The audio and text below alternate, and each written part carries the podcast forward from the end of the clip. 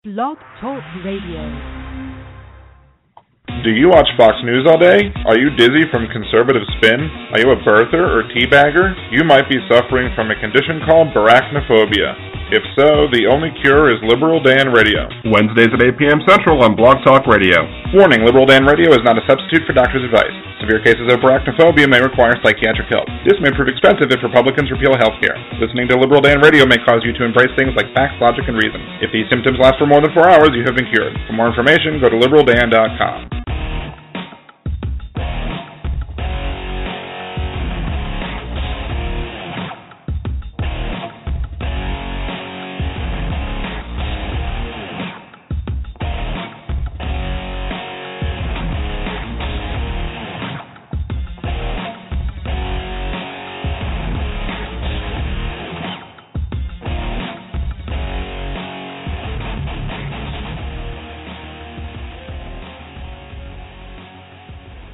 And welcome back to Liberal Dan Radio. Talk from the left, that's right. This is your host, Dan Zimmerman, coming from New Orleans, Louisiana.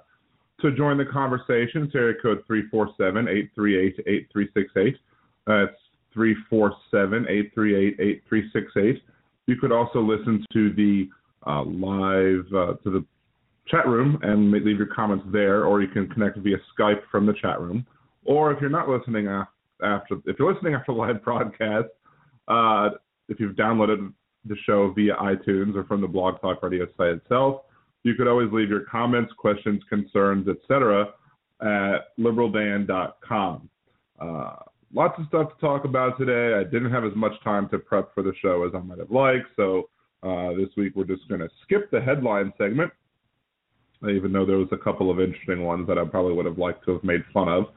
And I'm going to go directly into the topic of the show, um, which I'm going to start off with one that should be started off with, which is the presidential election uh, of 2016 and the primaries, uh, both Republican and Democratic primaries, and uh, the results of the New Hampshire primary, which in some ways, you know, people, some things people weren't surprised, uh, but there are other things that were where people weren't surprised, and we'll see where the campaigns go from here and what uh, what may help or what may hurt uh, the people, for example, in South Carolina, uh, and how they could uh, fare. Will Donald Trump do well in South Carolina, or will he be hindered uh, by some of his policies or some of his choices that he's made in his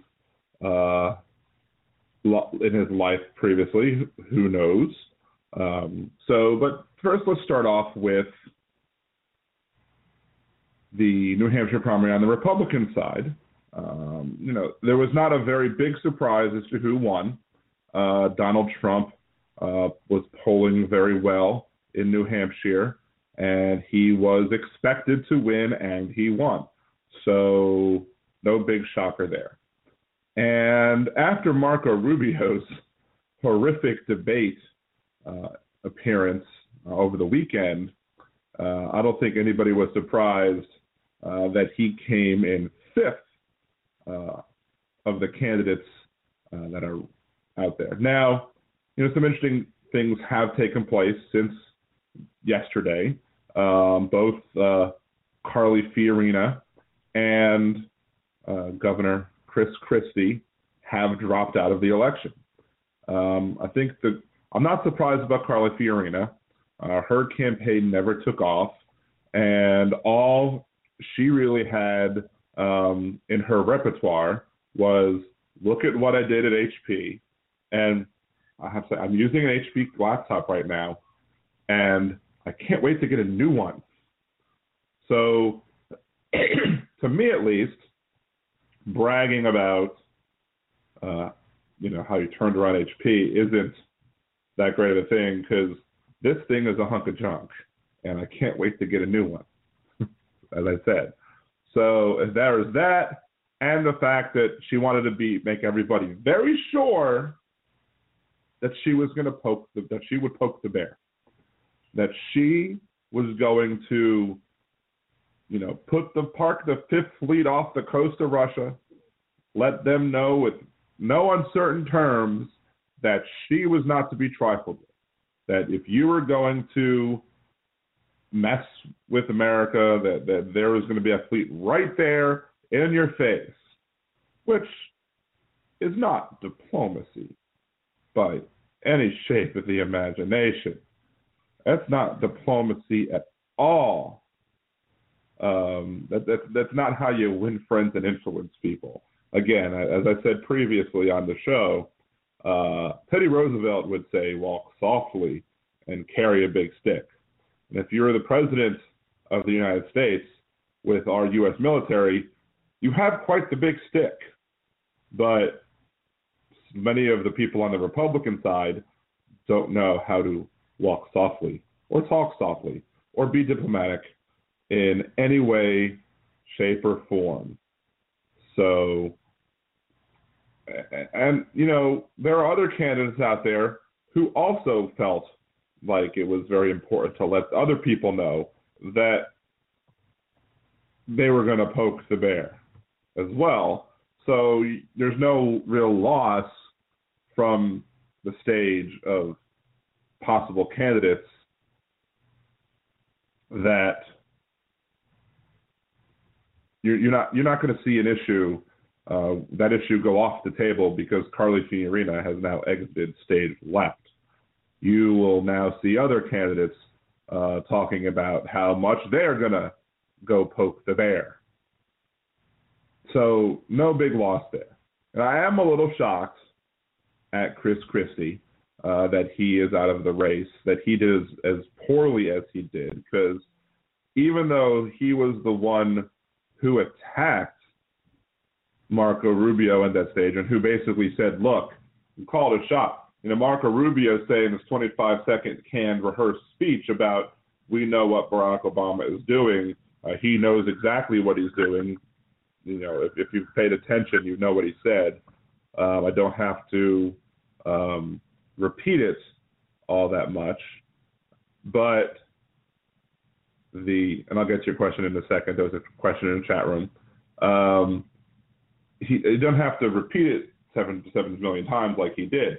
But what was worse was Chris Christie then was able to say, look, he has his 25 second canned speech that he's doing, and then instead of thinking on his feet and either thinking of a different way to say it or just saying other things, he was so he had his blinders on, and I've discussed this before too.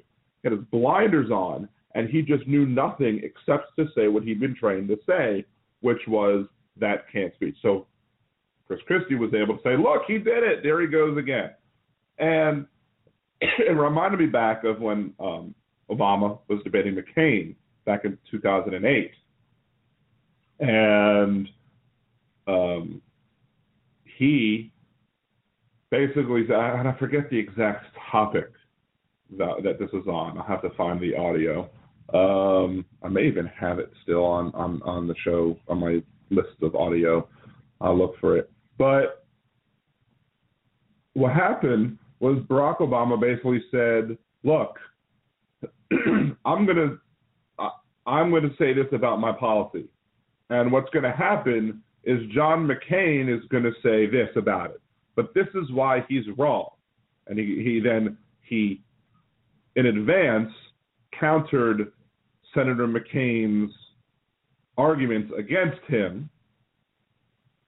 And then when McCain had the opportunity to respond, McCain said exactly what Obama said he would say. And by doing so, he just made himself look like a fool just like what Marco Rubio did. Now maybe Marco Rubio was lacking some bottled water. Maybe he needed another another bottle of water to maybe he was a little bit too thirsty and couldn't think straight during this debate. But anyway, Chris Christie was about was the one who basically made him made Rubio look like the fool. And but he didn't get any benefit from it. In fact, he fair, he ended worse than Christie. He wound up not getting any delegates to Rubio's three delegates. So, and I guess that's why Christie was saying that fifth or sixth made a big difference. If he finished in fifth, maybe that would mean that he would collect enough some delegates to move on with. But now that he finished sixth with zero delegates, now he pretty much was out of it. so let's see, user Zeddy. Uh, Rubio was affirming his belief in what he thinks about the president. Why would he say something to prove Christie wrong? Chris Christie's an idiot. Well, I'm not going to necessarily argue that Chris Christie's an idiot. Uh, there's been several things that now, you know, I'm not the type of person who is always going to be disagreeable, disagreeing with somebody just because just to be disagreeable. You know, there have been times and things that Chris Christie has done in the past that that I applauded, like when uh, Chris Christie uh, nominated a, a judge um, in New Jersey, and that judge was a Muslim, and people were criticizing him for doing that, and he basically said, "No, that's stupid. I'm going to do this. He's I'm I'm, I'm judging it based off his qualifications as a judge. His religion has nothing to do with it." And um, what's his, Chris Christie acts like he knows everything. Well, Chris Christie acts like he eats everything. Uh, but I can say that because I'm a fat guy too. So um, the so he did that and and he's right, but then he's done everything else. You know, a lot of other things that I disagree with wholeheartedly. Um, and you know, one of the things I think of Chris Christie, you know, to describe his Chris Christie campaign, I think he was trying to be too much the prosecutor. Like he was basically trying to say, "Oh, these are my bona fides. I'm a, I'm a prosecutor. I'm going to treat this job as if I was a prosecutor." Um, but you don't, you can't, re- you're not really the prosecutor as a president. That doesn't it? It didn't make Chris, it, it made Chris Christie maybe score some points, and and I'm I was a little shocked with some of the debate performances that Chris Christie didn't get more points with conservatives than he did because to me I thought he made some good points as a conservative. If I was a conservative voter, I'd probably look at that and say, hey, um, and you know, hey, you know, this guy is saying some good things. Maybe I need to give him more of a listen. Um, but and he, and he did, but he didn't get those points. And I think part of it was because he was just trying to be the prosecutor. He was trying to be the guy who was, you know, acting, I think, a little over the top. And maybe that just seemed like he was trying a bit too hard. Um, and as a fat guy myself, when I try a bit too hard, I, I, I probably maybe sweat a little bit, and it, maybe I don't know. Maybe it seems a little, maybe it seems a little not genuine on his part. And while sometimes people might question the people um, who are politicians and whether or not any of them are genuine, that that's probably a decent question to ask. And but that being said, I, think maybe his overzealousness on that issue, um, I think probably hurt him more than it helped him. Now, the biggest surprise, though, I think coming out of New Hampshire for me was Kasich. Um, I think that if I had to look at all of the current candidates for president and say who would who would I feel as a liberal, as liberal Dan, would do the least harm of all of these guys, and who might actually bring some good things to the table where, you know, certain things in the election, certain things might be bad in, in the comp- in the country when it happens, but certain other things might be good, uh, that would be John Kasich. And you know, I'm not supporting him by any shape or form, but I think he, I think he, he is the least scary, I guess, in my in my in my mind. Um, so that was to me was the biggest surprise that he was able to come in. I mean, it is a different. It's New Hampshire. Um, I may be an Ohio type person, which Ohio you know, is a swing state. So maybe the governor, a Republican governor of a swing state, uh, may very well be able to find common ground with Republicans in New Hampshire. So maybe it's not as big of a stretch as some might suggest it would be, but he was doing so poorly up until that point in the polls and everything uh, nationwide, and it, it just didn't seem to be, you know, that he had a path anywhere in this election. Now, I mean, he's still behind. He's still behind Cruz. He's still behind Rubio uh, when it comes to total debt-like accounts, and he's obviously still behind Trump, who's in the lead right now. But that being said, he he I think he he made a solid case that at least he deserves to be he deserves a second look from at least conservative can from conservative voters who may very well say, all right, well, this guy, you know, resonated with some people, and let's see what uh, else he needs to talk about. Maybe some of these people, maybe the Chris Christie supporters, maybe the um, Carly Fiorina supporters, even maybe maybe those people will come along for the ride and say, all right, we'll, we will give this this guy a chance. All right, we do have a caller. Uh, yes, you are in the queue, and I was just about to go to you. So uh, let's let's go to Zeddy. Uh, hi, how are you doing today? Hello, how are you? I'm doing great, thank you. Thanks for calling in. Good. Oh, no problem. I was chatting with you in the chat box there that you have on your website. Yes. I thought it might Thank be you. just easier if we just had a conversation. Oh, that's I, and I'm more than welcome it. So, um, are you more left leaning or right leaning, or uh, well, I'm more, I guess, in the middle. I'm an independent. okay? I'm registered with And- no party, so I, I'm not necessarily. I, I don't get to vote. I'm in Louisiana. I don't get to vote in the primary coming up, you know, so I don't have a choice because Louisiana has Ah. closed primaries for that. So I do with no party, but I am liberal Dan, so there is that. Um, So- I was going to say, oh, wait, your website says something else. I, I, I'm, I'm, yeah, I'm not saying that I'm a centrist in any shape or form. I'm just saying I'm not registered for any party. Um, There are Oh. some issues where I'm probably more conservative than some of my other liberal friends on, and there are probably some issues where I'm more liberal than some of my liberal friends on. I, I think I find a way. I think I find ways to piss off everybody. So, mhm. uh, and sometimes that's it's the other way around, and sometimes I find ways to reach across the aisle and find common ground with other people. I prefer the latter. Uh-huh. I prefer I prefer finding the common ground with other people, but unfortunately, sometimes it happens to be go the other way around, and people instead of finding wanting to see the similarities, they go, "Oh, there's the difference. Let's let's let's you know." Right, right. be that's nice to just that that's guy. a sad thing. Yeah, that's But what to answer one of your like- um, but but answer one of your questions earlier on when you said you asked so far Obama, Obama's way hasn't been that successful. Wouldn't you agree? So Obama's way, what dealing with Russia? Uh, dealing, yes, with everything going on in the Middle East and with Russia, yes, uh huh. And Well, I mean, there's there's you know I, I remember you know one thing like Obama wanted to be tough on Syria uh, back before you saw the Islamic State forming. You know back you know back when you were basically dealing with um, Syria and those human rights issues that were happening over there. And Obama wanted to be tougher with them, and Congress did nothing.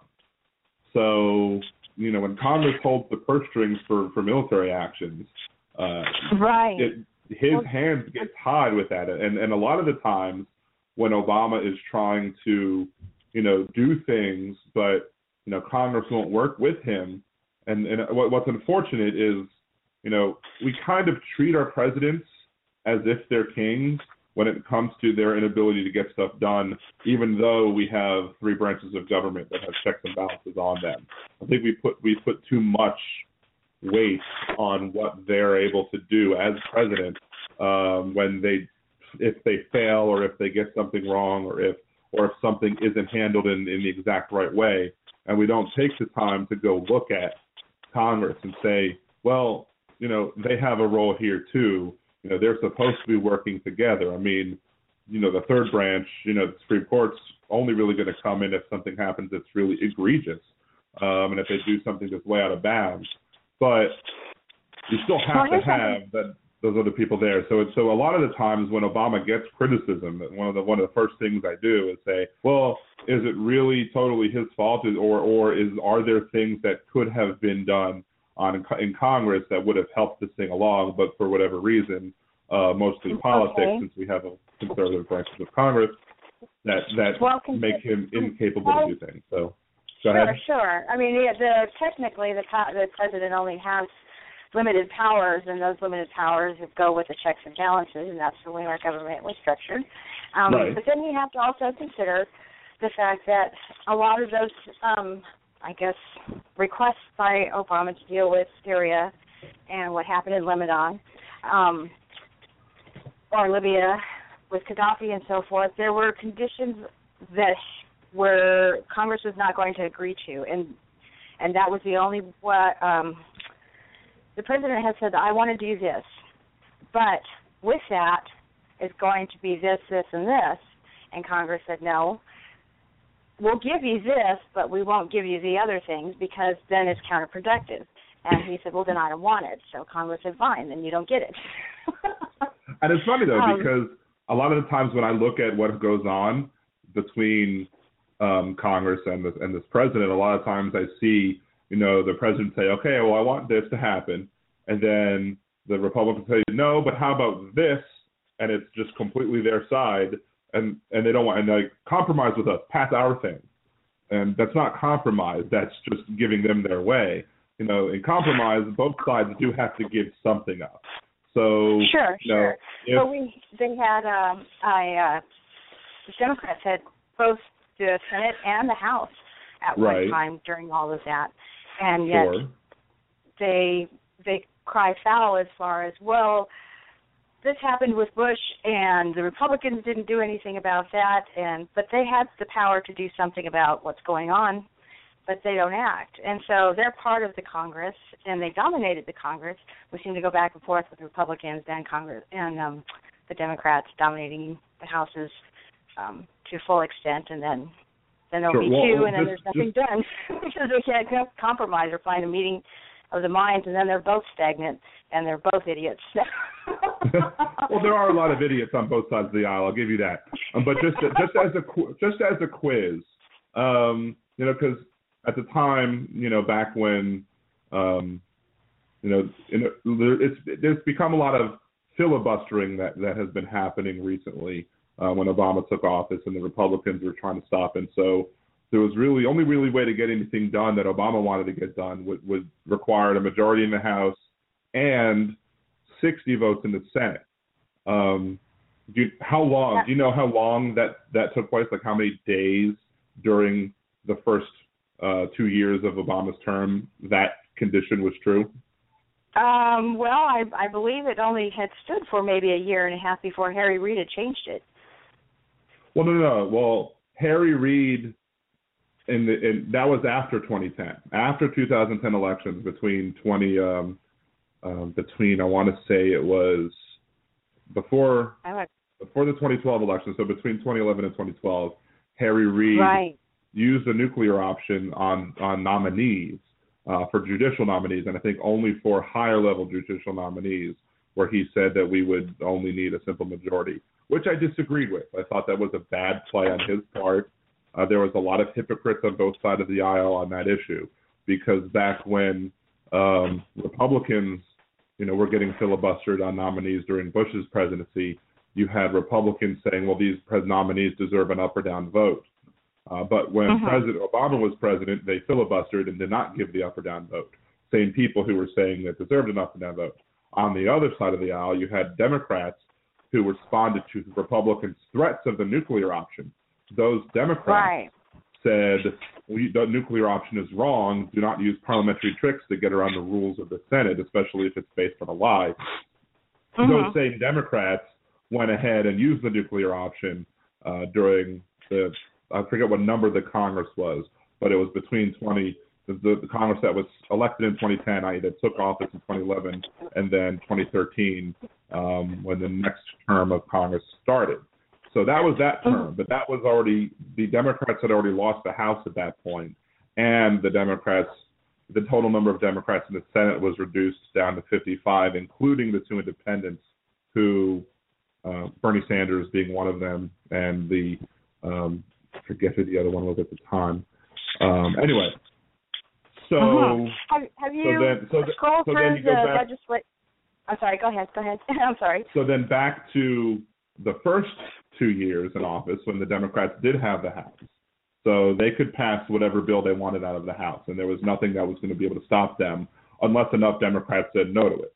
So if the Democrats wanted to pass something, uh, they would they would pass something in the House, and then it would come to the Senate, and then it would it would die be, until you had 60 votes. Now a lot of the times, um, people that I speak to about this issue will say, well, Obama had a, a, supermajority in both houses for between 20, 2009 and 2011, you know, January of 2009 to January 2011. Um, and that's just false. Uh, because when Obama took office in 2008, 2009, when he, January 2009, when he took office, uh, there was only 58 Democrats in the Senate. Uh, Arlen Specter was still a Republican, and the Al Franken election was not yet decided. There was there was some legal challenges because it was very very close. So around April, I want to say, uh, Arlen Specter at that point changed parties, and he went he became a Democrat. At that point, you had 59, but even though you didn't have a seated Democrat, a seated person in that in that 100 seat, 59 was still not enough to make a 60% out of 99 out of 99 votes. So you still didn't have enough votes to overcome a veto or overcome a filibuster. It, right. the, the Franken election didn't resolve itself until June of 2009. So at that point in time, you finally had enough votes in Congress. Now, during that time period, they managed to convince several of the Republicans, like two or three of them, to pass certain bills, but it was mm-hmm. it was very very few um, and non not controversial ones. I guess you know by the by any guess means of, of, if you're a centrist and you're looking at them, you probably didn't think they were that controversial. Um, uh-huh. But you did have it. Pretty much everyone else was trying to filibuster anything Obama did because they didn't want to. They want they didn't want to let Obama have anything done. So in June, you had the Franken election, and then a couple months later, Ted Kennedy dies. So now you're back down to 59 seats. And it took, it didn't happen immediately. It took about a month, I think, or a month or two for Kennedy's temporary replacement to be appointed until a regular election could be held. Um, so after those couple of months, you had 60 votes again. And then I believe it was February, I think it was Feb- January or February of 2010 when Scott Brown finally was sworn in. So I went and did the count a few weeks back, and I want to say that it's about 120 total working days in the Senate. You know, it, after you get rid of holidays and non-working days, about 120, so less than half of a year that Obama uh-huh. had 60 votes in the Senate to be able to overcome any filibuster. And this means that you get all of the Democrats to agree with you, which many times can be like herding cats. Because while the Republican Party had a very easy time convincing their members in the Senate to all vote in lockstep and filibuster for, for most of the things, and it was very hard to even get one defector on any of these issues. And um, when you did, it was few and far between with the Democrats, you have Democrats coming from kind of conservative states. At that point, you had still had Mary Landrieu from Louisiana, who was a more conservative Democrat, uh, who um, couldn't go back to her state and vote for things, certain things, unless she had certain provisions in them. There were certain provisions that allowed her to vote for it. Like the only reason she voted for uh, the Affordable Care Act at the end of the day was because the Affordable Care Act included some extra funding to help Louisiana's Medicaid system out. Uh, that's basically how her vote was obtained. Um, that actually was stripped back out of the bill when they did the reconciliation, which at that point only needed 50 votes because reconciliation only needs 50 votes if there's if it's just budgetary. Um, right. Well, in, in 2010, you had Susan Collins who voted against the defense authorization bill right. that Obama was requesting, and that was even though she supported it, she voted against it in order to fill the tree um, by Senate Majority Leader Harry Harry Reid. So this way, it wouldn't it wouldn't move. The, and it overcame filibustering and everything else. So it was stagnant. It just was just dead, basically. But it keep it kept the Republicans from further filibustering or um, doing anything else with it. So, but that but that did happen, and so it goes right, both but, ways as far as but but you know the tactics the, that are used. Right, but it, it is it, it is a it is you know a lot of the times I think people try and expect too much out of Obama during those first two years, or or they're very um, you know uh, it, it, it's just hard for people. When people say that Obama for the first two years had a supermajority in both houses, and why didn't he get it done? The reason is, is he didn't have 60, and because he didn't have 60, there was a lot of stuff that he couldn't get done. on the other side of the aisle, I mean, I can look back to many examples back when Bush was president and there were Democratic houses, there was a Democratic House or a Democratic Senate, or at least a Democratic Senate. And the Democrats, to, to the chagrin of a lot of liberals out there, were working with the president, were helping him pass legislation that other liberals really didn't like just to uh, make deals with them, just to get, you know, maybe some of their things, you know, passed through as well. And under the idea that, okay, well, he did win re-election, so therefore he has somewhat of a mandate to do certain things.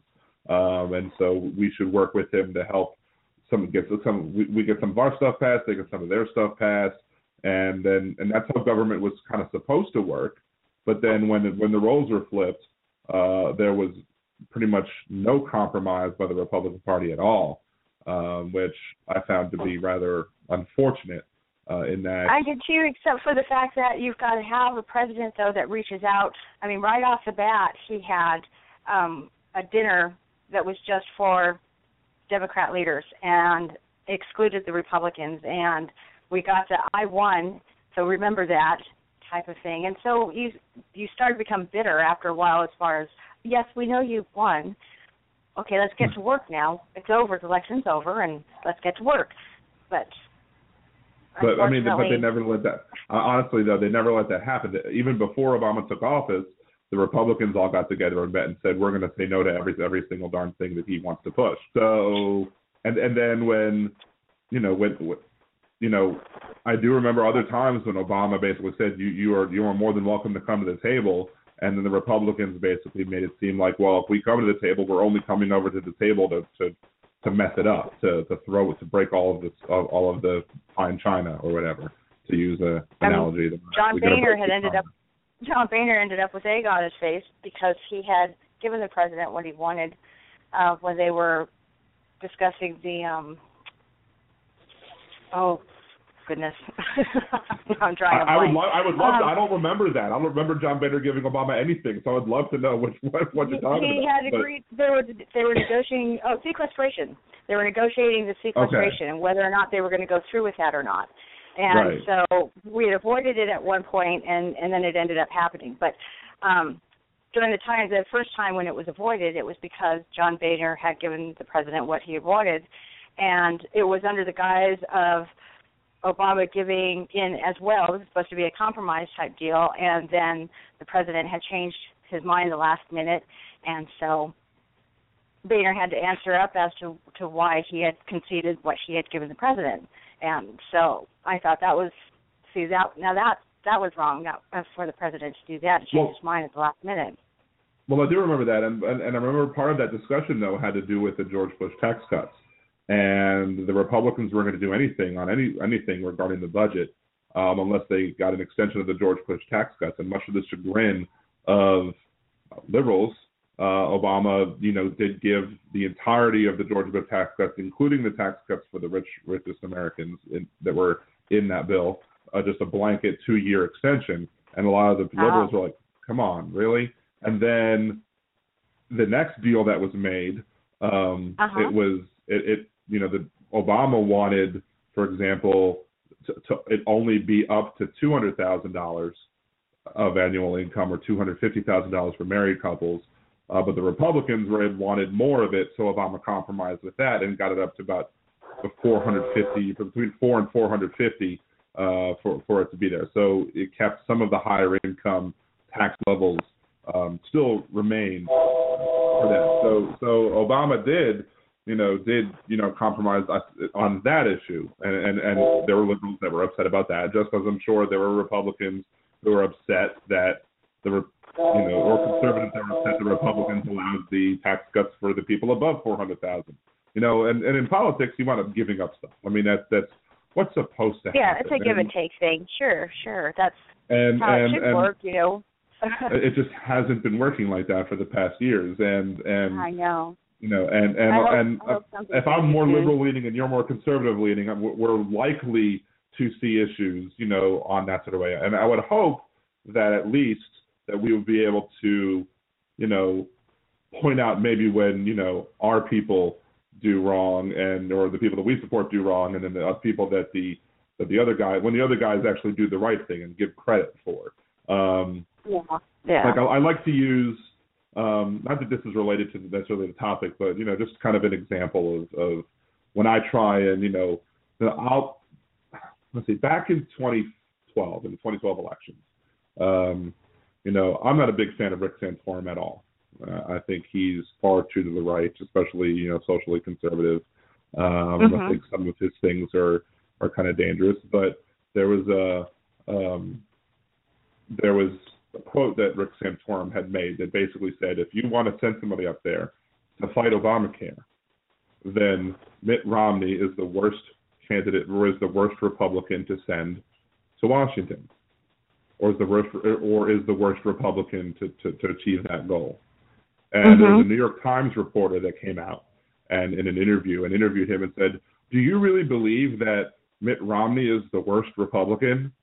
And I could see the look on his on on Santorum's face, and you know, I don't agree with Santorum, but I'm also not going to sit there and and let them, you know, I'll I'll I backed up Santorum in that point where Santorum clearly did not say that.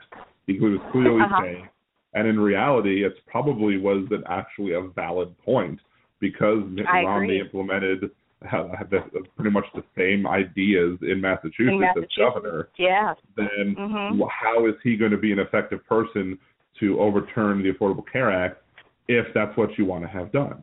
So Rick Santorum Right. was correct, but the New York Times reporter in that case was very dishonest. And I said, look, you know, that's that's wrong, and you should not do that. Um, I think Rachel Maddow at one point um, was criticizing or, or or asking or wondering when Rick Santorum would quote drop out of the race, either because of lack of funding or when his, you know, maybe there was she didn't see a, a path to victory for him. And Mhm. I was like, I basically responded to her on Twitter, and I was like, well, he'll drop out. I'm assuming whenever he darn well pleases, because you know he it's up to him to decide that. I mean, yeah, you you, you might pontificate as to why somebody is still in a race who you don't think is doing well or who is quote underfunded, but you know, I think one of the things that this election is proving is maybe maybe the needed needed needed funding or having the requirement to have funding is is not as much as it maybe used to be. Um, because even though Donald Trump has a billionaire, he spent a fraction of the money that Jeb Bush spent in New Hampshire.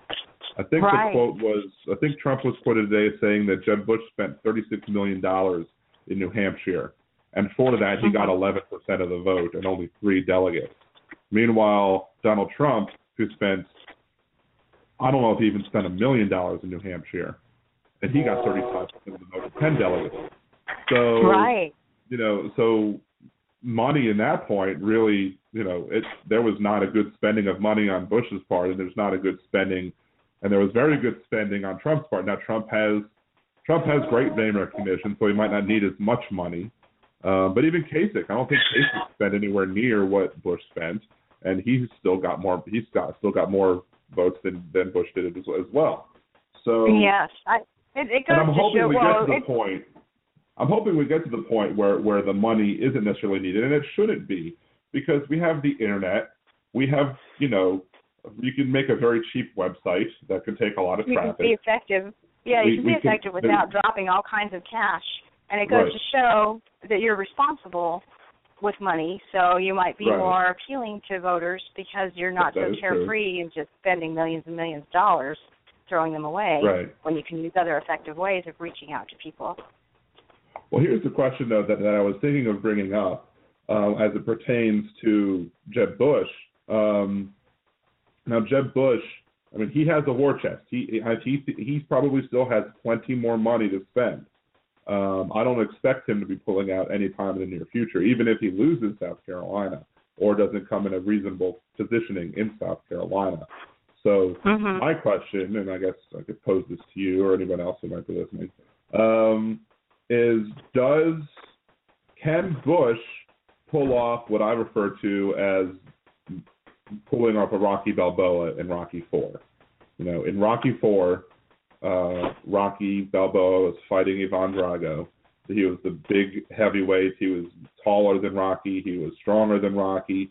But the tactic of that Rocky used was just to just keep letting the fight go on let the guy wear himself out, and then Rocky tired. will be able to come back at the end um, once the opposition is tired, and then make the final blow and get and finish finish it off just in the end. Now, you know, I'm not necessarily saying he would do that just to Trump, but at least to the rest of the field, if he can outlast the rest of the field and then pick up everybody else that that, that was there, then maybe he has a possibility to still pull off an electoral victory or in in the, in the Republican primaries by just outlasting every other Republican that's out there. Um, do you I think it would be a happening? combination. I think it would be a combination of that and the fact that uh, the establishment would be backing him if um, if it were if it got to that level, and then they would basically prop him up to right? to uh, go in for that for that last kill, I guess you could say. So But, well, um, if it was Trump or Cruz or Jeb Bush, I'm thinking that the establishment ab- absolutely goes with Je- with Jeb Bush and, and keeps pushing for him. And I think they're I, going I to just, keep I mean, pushing. if it I don't know for, if he can last that long. I, I don't know. At some point, there's no path.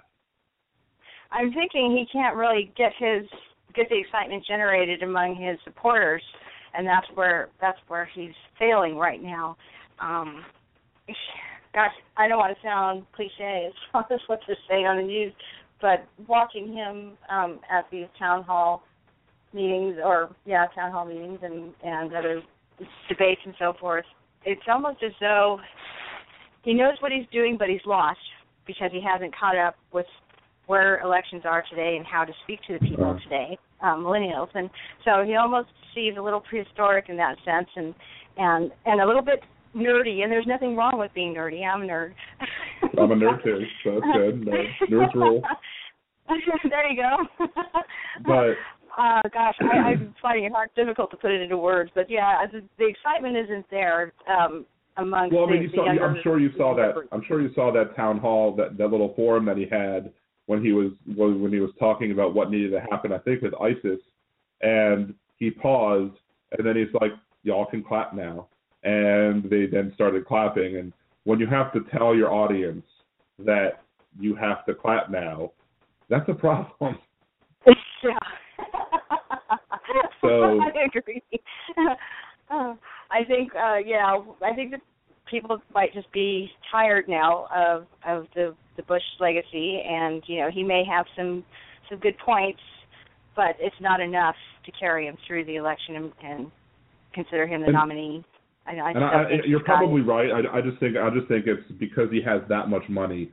Could it be possible that he could outlast every other candidate and be the second guy left standing, left to face the the Trump, the Ivan Drago of the Republican Party? um, Yeah. Yeah. One of the well, I mean, against Trump, I think it was we got there. It was just the two. I I think Trump would actually take him just because people would have to decide between uh sleepy days or Uh-huh. somebody actually taking some action, doing something, uh, whether or not well, they and agree. actually, a, lo- a lot of the times in, in a lot of the forums that I watched of the Republican uh, forums or town halls or whatever, you know, to me, Jeb Bush has actually seemed of the group up there the most presidential in in in, in saying that he was the most like at least before the last one he was the calmest he was the most you know he he seemed to be just very I guess well behaved and and and not that I want another Bush presidency and I think I think Trump's line from today you know saying we don't need another Bush in the White House uh, I mean I think that I mean he's quoting when he says that he's actually quoting Jeb Bush's mom from back in the day who said we don't need another Bush in the White House so right, right. So when But I, when I you agree can with you quote- on that on that note. when you as far when you can quote your opponent's mother in saying there's they don't need another Bush in the White House, there's a problem there. So- well, he's got his poor mother out in the snow with her walker. there. campaigning for him. I mean, oh my goodness, that's that's reaching. Yeah. So then on the Democrat side, I mean, I don't have as much to say about the Democratic side as what's going on when it comes to you know who's going to win. I mean, I think, I mean, even with the New Hampshire victory, I mean, it, it's pretty still Hillary's to lose because Hillary has all the superdelegates lined up already, and I guess that's one of the things if Bernie Sanders screwed up is that you know a lot of this. I, I know a lot of Sanders supporters who are looking at what happened in New Hampshire and looking at the delegate counts and saying, "What the hell's going on?" He tied Hillary in in, in Iowa. He beat Hillary in New Hampshire, and Hillary still has more delegates. And you know they're they're they've now they're now looking into this system of what's going on and are saying, "Well, what the hell is this?" And why you know this is unfair. Like, well, well, you know, Bernie Sanders entered the race later than Hillary did, uh, but Bernie Sanders wanted to run for president. He should have started running earlier, and he should have started trying to gather up all of the super delegates that he could before Hillary got to him. And you know, all of the Sanders supporters who don't like the fact, you know, that there are these super delegates who could sway the election. Well, you know, maybe you should have thought of that beforehand and and tried to change the rules beforehand. But it's kind of like you know, Yeah. you know, we're we're playing a game of Monopoly, and you complain that rolling three doubles gets you in jail. Well, that's one of the rules that we're playing by. If you didn't want to, if you wanted to house rule it and wanted to say, okay, well, three doubles doesn't put you in jail, then we should have you should have negotiated that beforehand. You know, you don't start Mhm. playing a game and then argue that you're playing by the game by the rules. So you want to change the rules, right? Right. Yeah, you don't change. You can't change the rules midstream. Um, well, I guess unless you use the nuclear option, which is Plus, Plus, I think- why.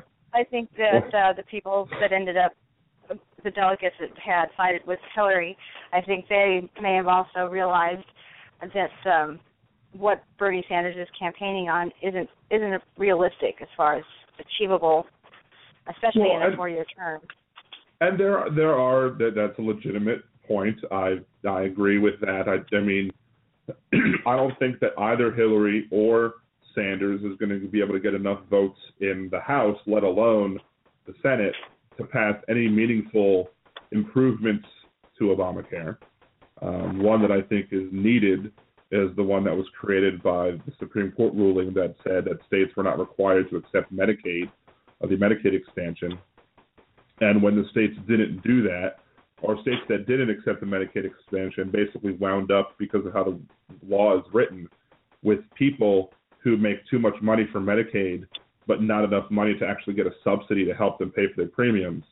So you have people in that middle who are stuck paying full price for those premiums because they don't qualify for the for the they don't qualify for those subsidies.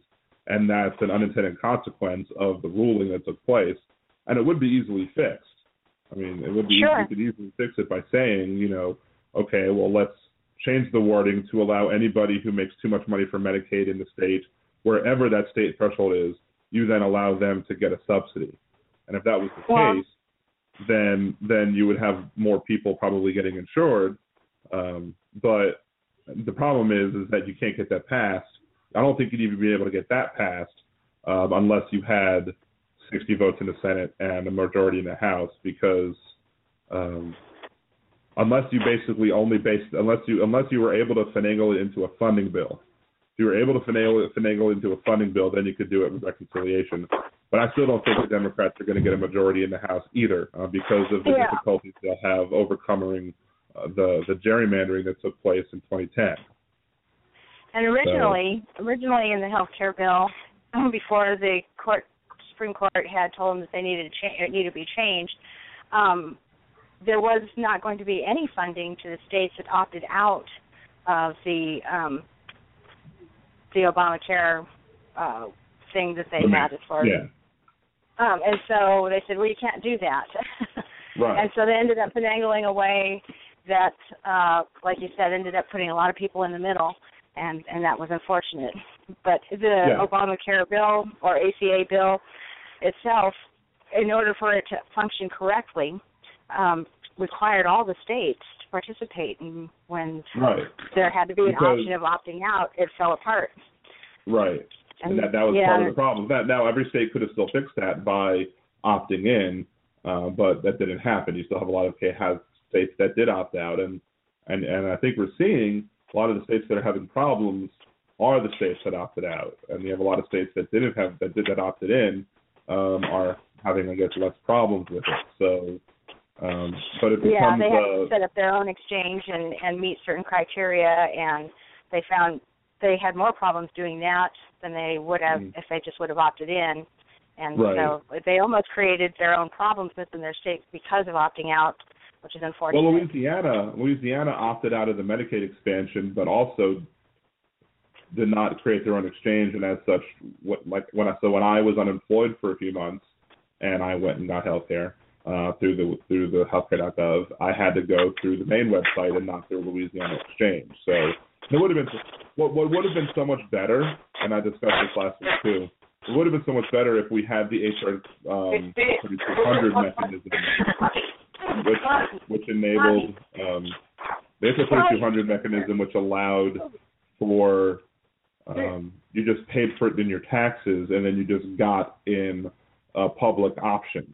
You know, I don't know if that was a Medicaid, if that was basically allowed you to buy into Medicare or Medicaid or what have you, but it at least gave you the opportunity to just pay it through your taxes. There was no additional website that had to be built. You just got onto this basic public option plan if you planned, if you chose to do so, and you paid for it via your taxes. And I think that would have mm-hmm. been a more efficient way to have that done. But there was so much fear mongering that went on over HR 3200 uh, that it was really it was it, it basically became so poisoned that you could not pass it. You had to go with an alternative bill, which unfortunately gave us the one we have, which was not as good as HR 3200 was. Um, but you know, again, fear, fear mongering, scare tactics is part of the course when it comes to politics. So Sure, sure. But uh, the original bill itself, before the changes were made to the Medicaid expansion, um, and the whole penalty and tax wording um, that they had had to be changed in order to make it constitutional and mandate it, even without um, the original law had passed and it didn't have to go to the Supreme Court and, and this and that.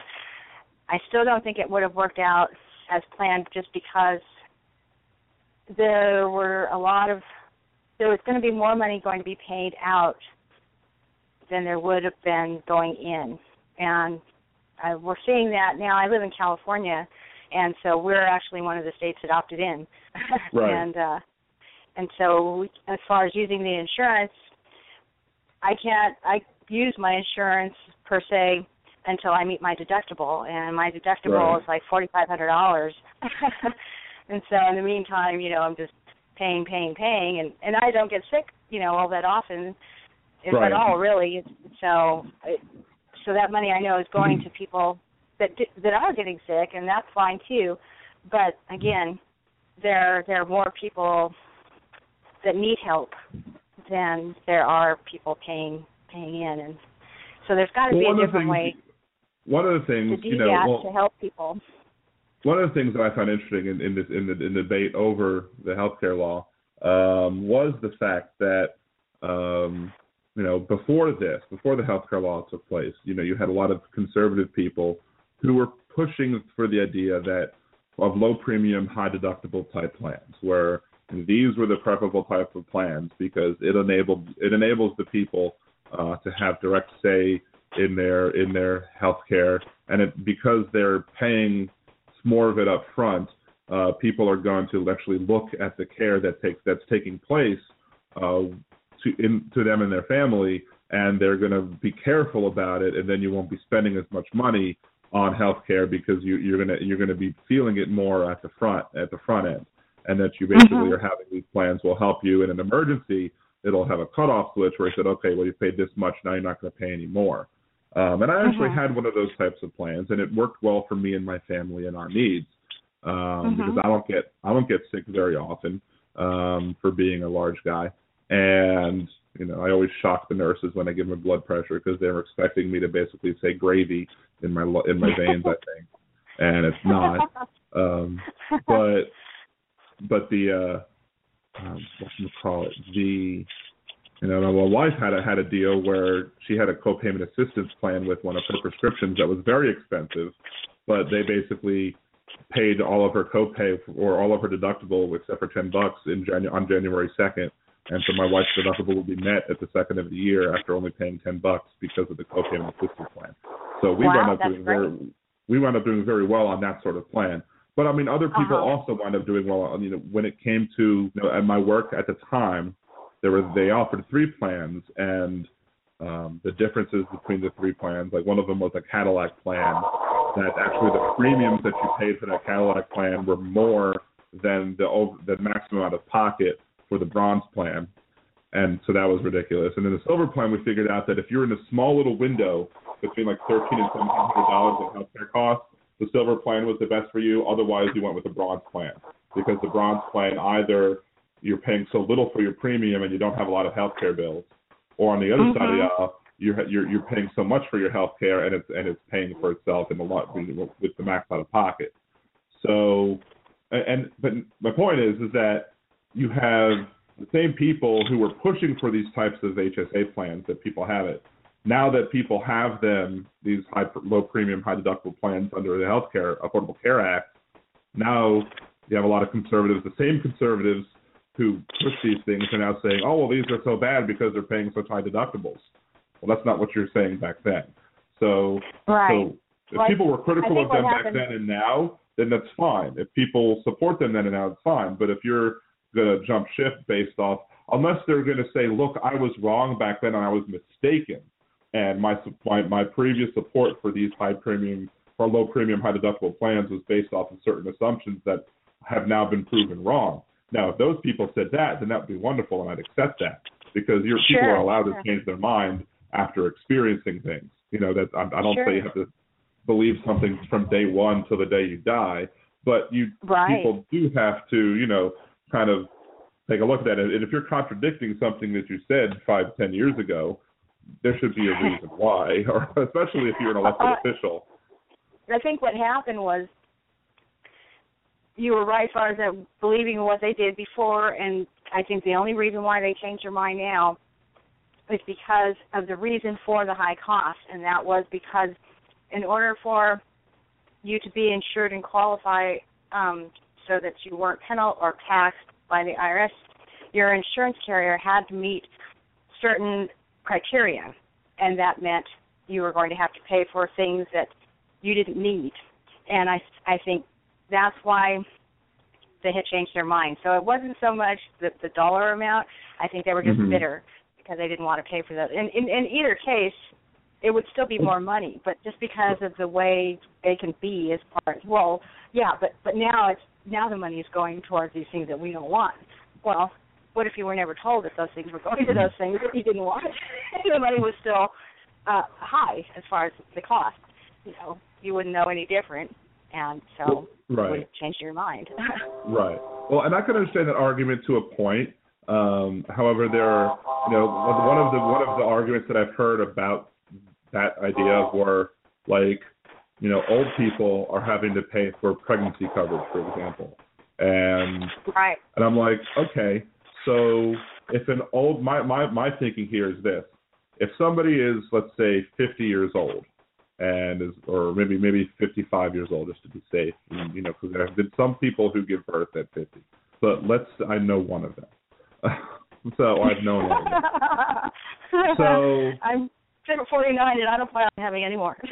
Right. I'm done. So, but the but the odds of the the the the the, co- the odds the basically the the cost and I'm I'm blanking on the right word here and I used to work for an insurance company I should know this word um, but the the costs uh, to an insurer to cover a 55 year old person man or woman uh, for pregnancy coverage is basically zero so why do why does an insurer at that point care if a 55 year old person has to technically cover um, pregnancies because when that person's never going to get pregnant in the first place, so the the actuarial cost is zero, so it should add nothing to the premium.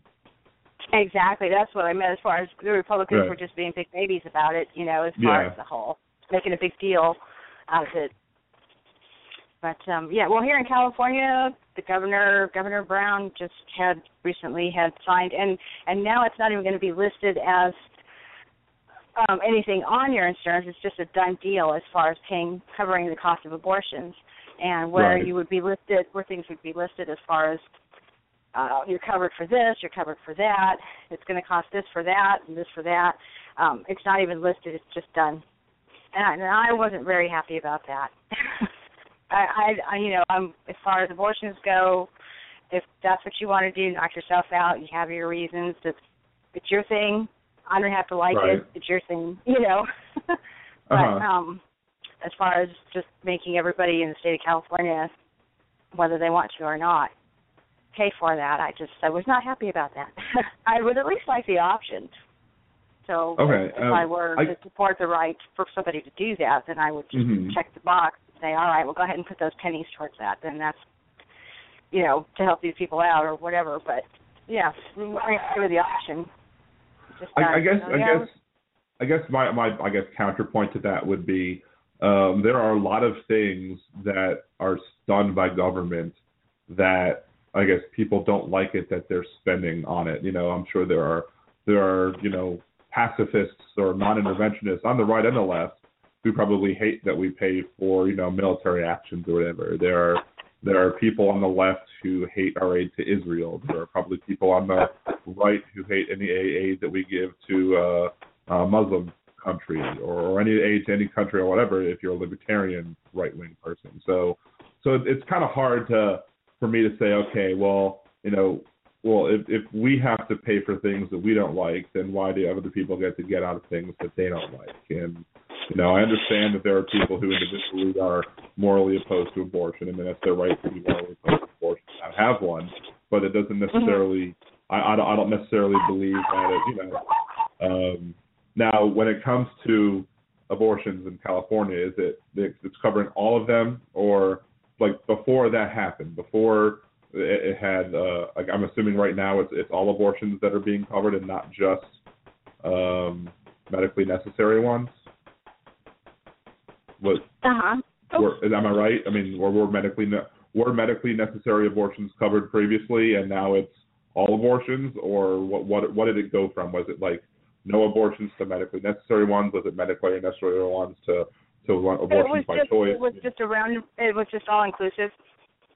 Okay, so all abortions would be covered under the under this new plan, and just wouldn't be listed as to how much you're paying towards that. Okay, so I mean, Right, the- right. At the end It of the day, itemized. you know, abortion is is is you know is legal in this country, and and I understand that there's there's a you know you have issues like the Hyde Amendment. Like it's one of the things that that I question. You know, if Bernie Sanders were elected president, and let's say he got close to getting all the enough legislators to who to agree with him to pass the legislation that he wants to get passed. Um, would he need to use the Hyde Amendment to do that? I.e., would he would he then have to say, well, no abort, no funds can go to abortion in order to get enough votes passed, or would he? Ha- well, could he exclude the Hyde Amendment from that? Um, it's it's a it's it's a question that, that should be asked, and if it and and you know for people that are pro-life, you'd probably want the Hyde Amendment to be passed if Medicare for all was passed, because that that would actually reduce access to abortions, or at least reduce available funds for abortions, because then no private there would be no private plans available that would cover them, and the only insurer that you would have would be the public one, and the public one wouldn't cover abortions at least abortion Mhm. by choice. So you have a net result of it's one of those sneaky things that um, um, Bobby Jindal, um, like our former governor here in Louisiana, who you know dropped out of the race early on for president, Mhm. uh, he at some point during the early on in his campaign said stated up to support to make oral contraceptives over the counter to make all Uh-huh. oral contraceptives over the counter not just the morning after pill but you know just the regular birth control as well and Sure. and so what that winds up doing is it means that because it's over the counter, it's no longer covered by insurance, and as such, it has to be paid for out of pocket, which means that it's going to be more expensive, which means that less people are going to have access to it. So you have a net effect of having less people taking the oral contraceptives, and that's the desired goal. So a lot of people think, well, it might increase. People might take it, oh, he's increasing access to oral contraceptives by making them available over the counter, when in reality, he's making it harder to get because they're becoming more expensive because they no longer will be covered by insurance because they won't be prescribed by a, a doctor anymore. Mm-hmm. Which is, um, which is, which you know, one of those weird things in politics that you know, and, and I was happy that I wasn't the only one that caught that because when he came out with it, that's the first thing I thought because like of like all of the people living in Louisiana, I'm probably one of the top five people that knows of, with knowledge about Bobby Jindal um, because I ran against him in the past in 2004, and I got no help from the Democratic Party because at the time I was a registered Democrat, and I got no help from the Democratic Party whatsoever in that race. I had to do everything myself, and so I basically I had to I had to become a aficionado on the guy, and then I helped another guy who ran in 2006, and I, I helped run his campaign. So I had to learn even more information about him. So I'm just a wealth of knowledge. Probably, I'm probably the top five in the state. I, I should I should write a book. Not that since he dropped out of the race, I don't know how many people would buy it anymore. But I mean, I, I should I should at least have it planned just in case he plans to run for anything again. Um, but um, I don't know. It's, it's I know the guy, and I and, and as soon as I read it, I knew exactly what why he did what he said he what, why he did it, and it wasn't to Mhm. help women out, as as some of the initial uh, commenters were like, "Whoa, that's kind of progressive by Bobby." And I was like, "No, it's not. it's actually to hurt. Sure. It's actually to hurt more than it is to help." So let me go well, ahead and take. made A, his position known on that. I'm sorry. Go ahead. No, yeah. I'm going to go ahead and take a quick commercial break real quick. I need to take a little sip of uh, drink. Um, and uh, we've been going for about a full hour now, which is pretty good. Um, I do want to come back and I, I do want to talk about the Uber lawsuit that's going on. I don't know if you're interested in that or not. Um, if, if you are, if you want to hear about it and chime in, I'd be more than happy to have you listen um, and join and chime in. Otherwise, you know, thank you very much for calling in, and you're more than welcome to call back. You know, you're you're somebody who will discuss the issues reasonably and and you know not you know be ugly with people. That's the kind of people I want calling this show, left or right. So I do want to thank you for that. I'm going to put you on hold for a second. If you want to stay on, you're more than welcome to. Um, and anybody else, you know, you want to call in, it's three four seven eight three eight eight three six eight. Uh, that is area code three four seven eight three eight eight three six eight. When we come back from the break, I will be talking about the Uber lawsuit that's going on in New Orleans and taking your calls as well. This is Liberal Dan Radio. Talk from the left. That's right.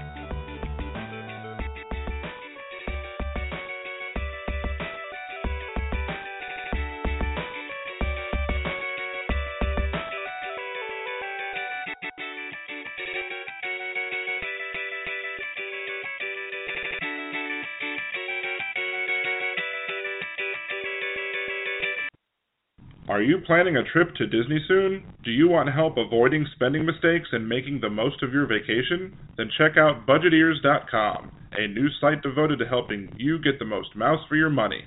What kinds of tickets should you get? Is the dining plan a good deal for you? Should you stay on grounds or not?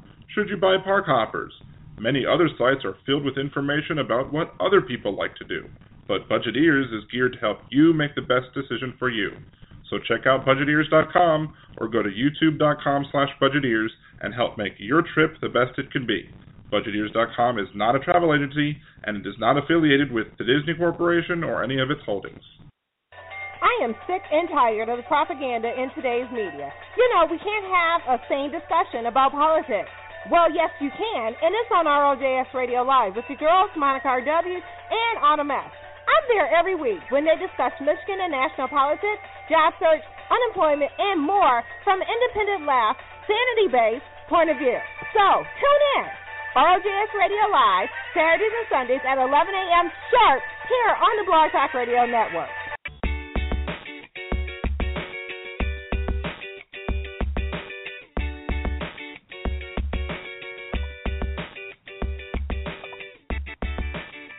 And welcome back to Liberal Dan Radio. Talk to the left, that's right. This is your host, Dan Zimmerman, coming from New Orleans, Louisiana.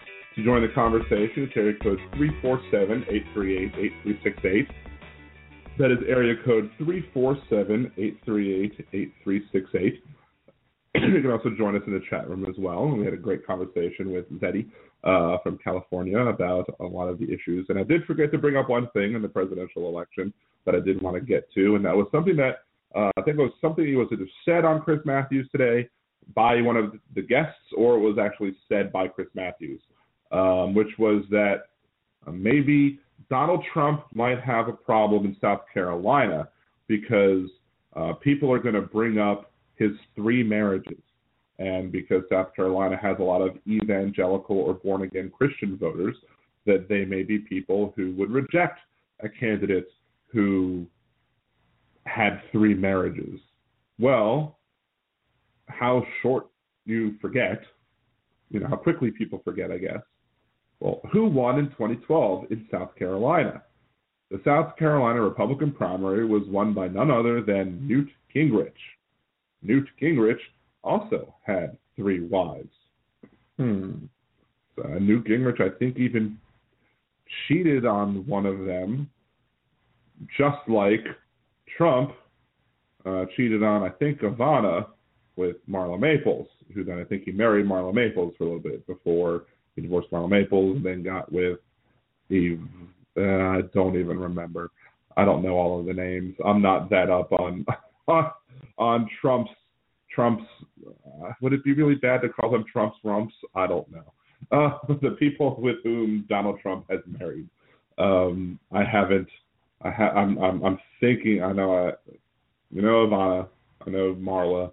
I, I, I want to say the daughter's name is Ivanka, but I don't remember. I don't remember. So, um, anyway, so that's the point I wanted to make about South Carolina is that if they care about if they cared about people being married multiple times, Newt Gingrich would not have run the South Carolina primary in 2012. So that doesn't make sense. Anyway, about 20 minutes or so, maybe 18 minutes left in, in the show that I planned. And I did want to discuss Uber and the lawsuit that's going on in New Orleans uh, currently. Um, I did mention it briefly on a previous show because at the time I believed that the previous Friday would be the lawsuit uh, and we would have the hearing and we'd have more answers on it at this point in time. That's why I wanted to cover it on the show today. But uh, what happened was uh, not they didn't get around to serving everybody uh, with their uh, subpoenas to show up at court. So because they didn't get around to show serving everybody, uh, they postponed it to later on in the month. So I will try and see later in the month.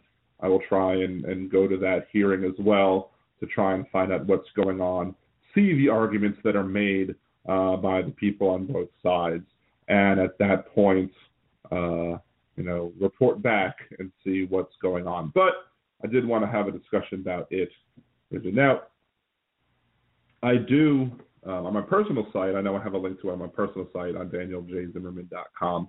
Um, I do have a link to sign up to be an Uber driver uh, because I am currently an Uber driver. I and I this weekend was Mardi Gras, and let me tell you, I made bank over the weekend. Mardi Gras was very, very good to me.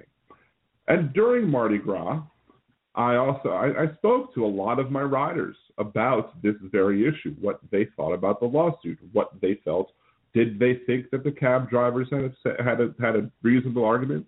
Now, these are people who are obviously using Uber, so they like Uber, um, and or at least some of them it was their first time trying it, and and I don't know if some of them will continue after they were sticker shocked. I mean, if you're riding Uber for your first time and your first ride is a, is a ride that's surging for 6.9 percent, uh, or not 6.9 times, I'm sorry, um, you're going to get sticker shock in a day, and you might not use it again.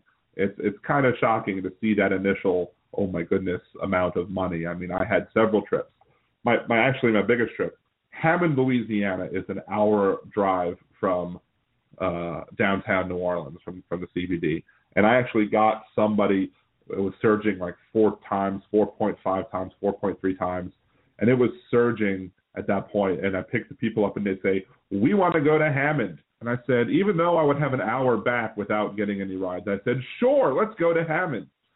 That was a gross fare of three hundred dollars of which I get I was just under 300, so I got just under 240 for it. Which I mean, after I had to fill up for tank, I still averaged $100 an hour just for those two hours on the road. That's pretty darn good. And I even did better. I compared to the people on the on the road, the um, top drivers uh, in the city of New Orleans over this past week uh, averaged fifty dollars an hour in gross fares. I averaged when I was on on uh, in on the road eighty eight dollars an hour in gross fares. So I was doing pretty well for myself.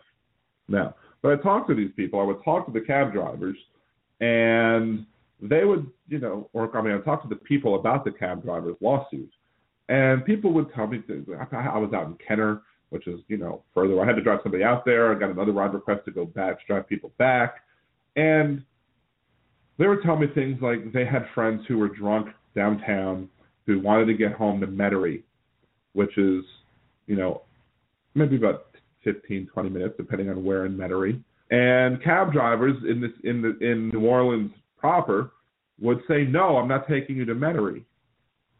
Well, if you are rejecting customers, then that's not us taking away market share from you guys.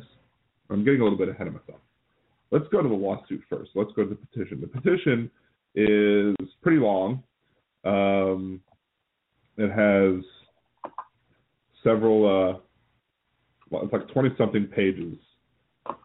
And uh, let's see, petition based upon unfair trade practices, request for classification, and request for injunctive relief.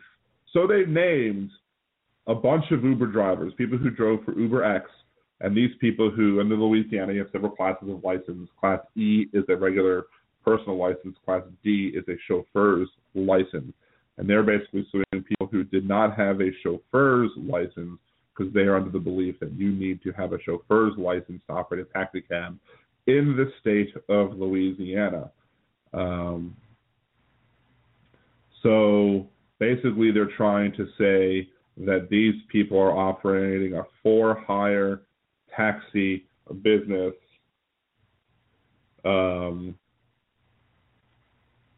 they're operating a uh, for hire taxi business and they're doing so in an unfair way. So, um, and they go over the types of licenses that you could have. They could go over what you know the punishment that you could have if you're not don't have the proper license. Um, and there's basically saying um, the dates that these transgressions or these alleged transgressions took place.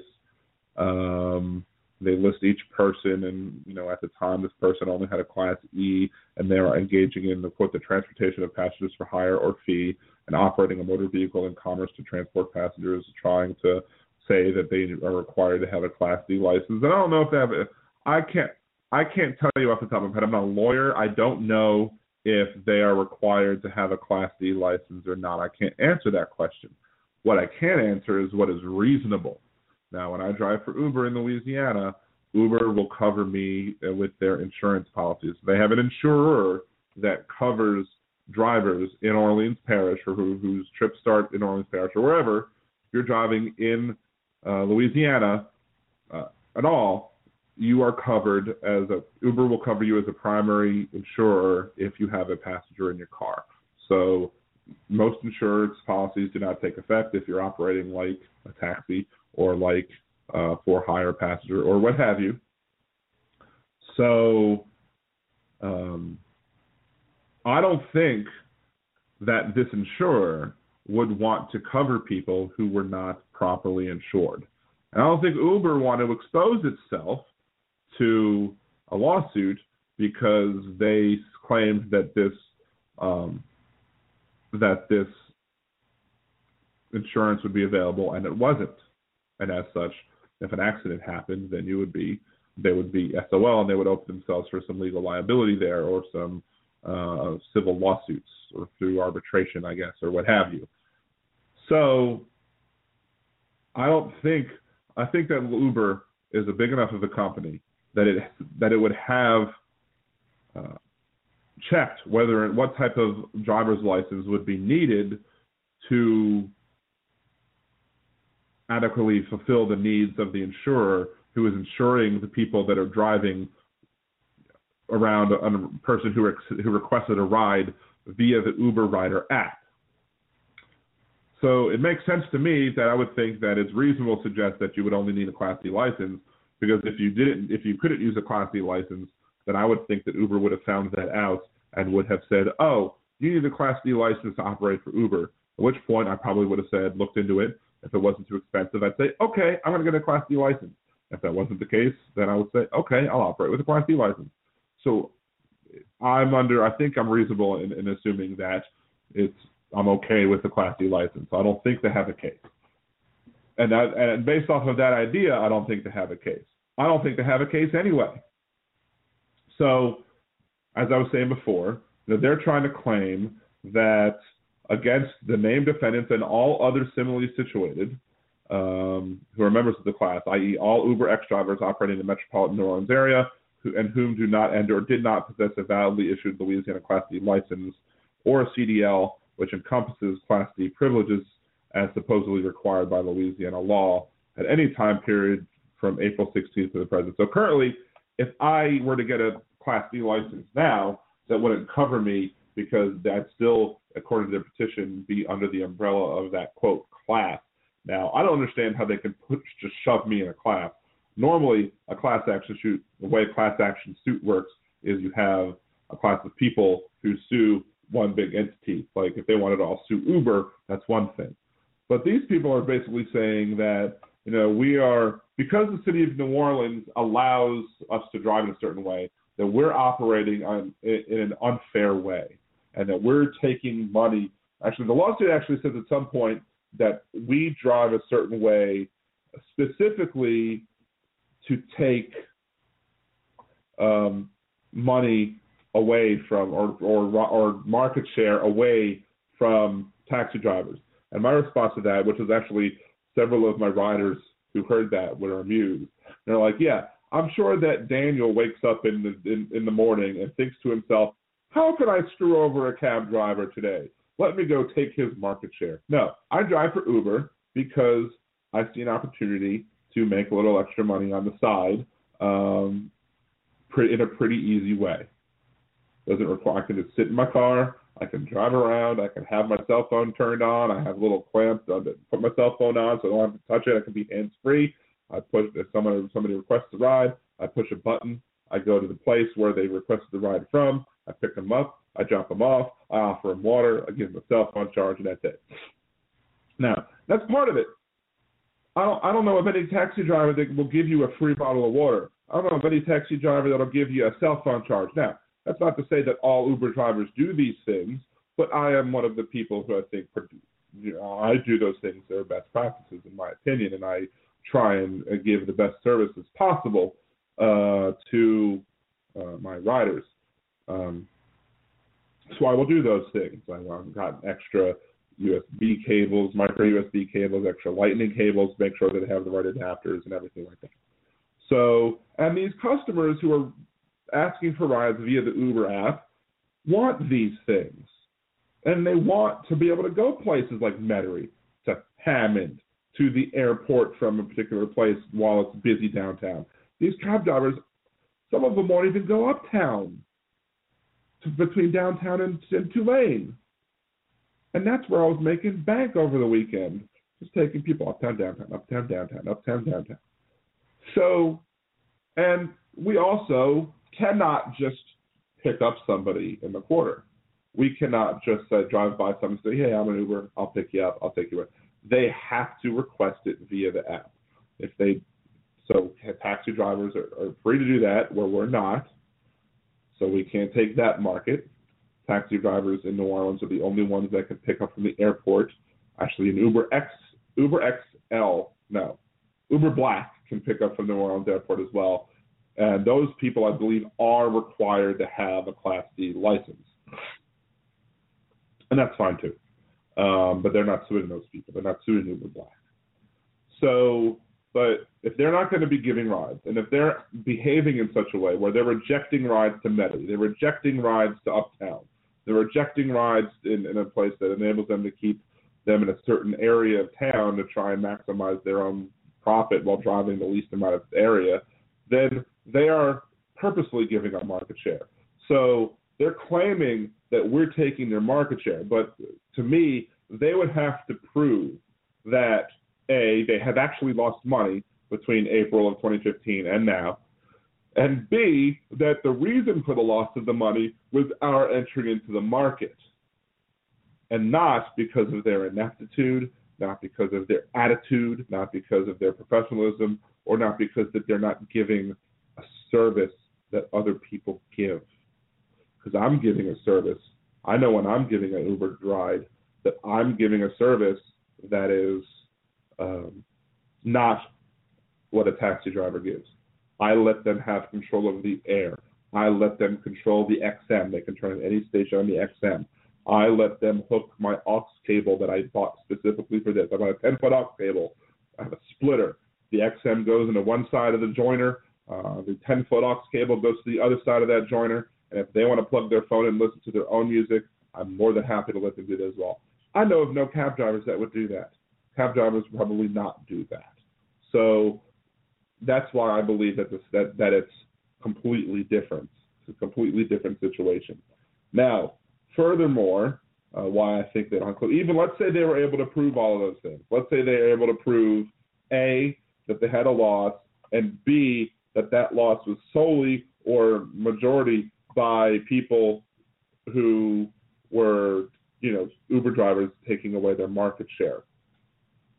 There is a Louisiana law on regulation by municipalities or other local governing authorities of private for-hire vehicles, however propelled, providing trans- passenger transportation services. Every municipality or the local governing authority shall protect the public health, safety, and welfare by licensing, controlling, and regulating by ordinance or resolution each private passenger for hire vehicle, however, however propelled, providing transportation services offered within the jurisdiction of the municipality or other local governing authority. Every municipality or other local governing authority is empowered to regulate the following. Entry into the business of providing taxicab passenger transportation service, including taxicab service, within the jurisdiction of that municipality, rates charged for the provision of such passenger transportation service, establishment of safety and insurance requirements, and any other requirement adopted to ensure safe and reliable passenger transport ser- transportation service even if it's anti-competitive in effect. So if we as Uber drivers are found to have an advantage over taxi cab drivers because we don't have to have certain metering in our car because it's done via the app. We don't have to have certain background checks that taxi drivers have to do, even though we do have to have some background checks. That we don't have to take certain credit card company processors, even though we do have Uber who handles the credit card processing of that. All of those things that they feel give them an unfair advantage in the market. It does not matter if they don't. The state of Louisiana specifically says that they are that New Orleans is allowed to do so, and that we are allowed to enter that market market in an anti-competitive way. They do not have the right or the protection to have their business protected uh, in this circumstance by state government like that. And ultimately, that's why, in my opinion, they don't have a case. And I think that the Uber drivers will prevail. And Uber, to their credit, is going to be covering uh, everybody who is named in the lawsuit. So, so far, it's not me.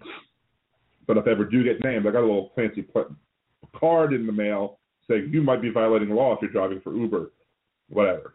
But final last thing to say on the issue is that it was funny two of my Uber drivers, two of my Uber riders over the weekend actually said to me pretty much as soon as I got in the car, Wow, you have a really nice voice. You should be on the radio. To which point I said, I do have a podcast. And they were like, Wow, well, that's pretty good because we think you should be on the radio. And so I am. And that is the end of this week's episode of Liberal Dan Radio. Tune in next week at 8 p.m. Central on Wednesday uh, for more of my shining voice, according to my Uber riders. Until then, you can follow me at Twitter at Liberal Dan Radio, Facebook.com slash Liberal Dan, or at LiberalDan.com. Again, until next week, Dan Zimmerman, Dan Zimmerman with Liberal Dan Radio. Talk from the left. That's right.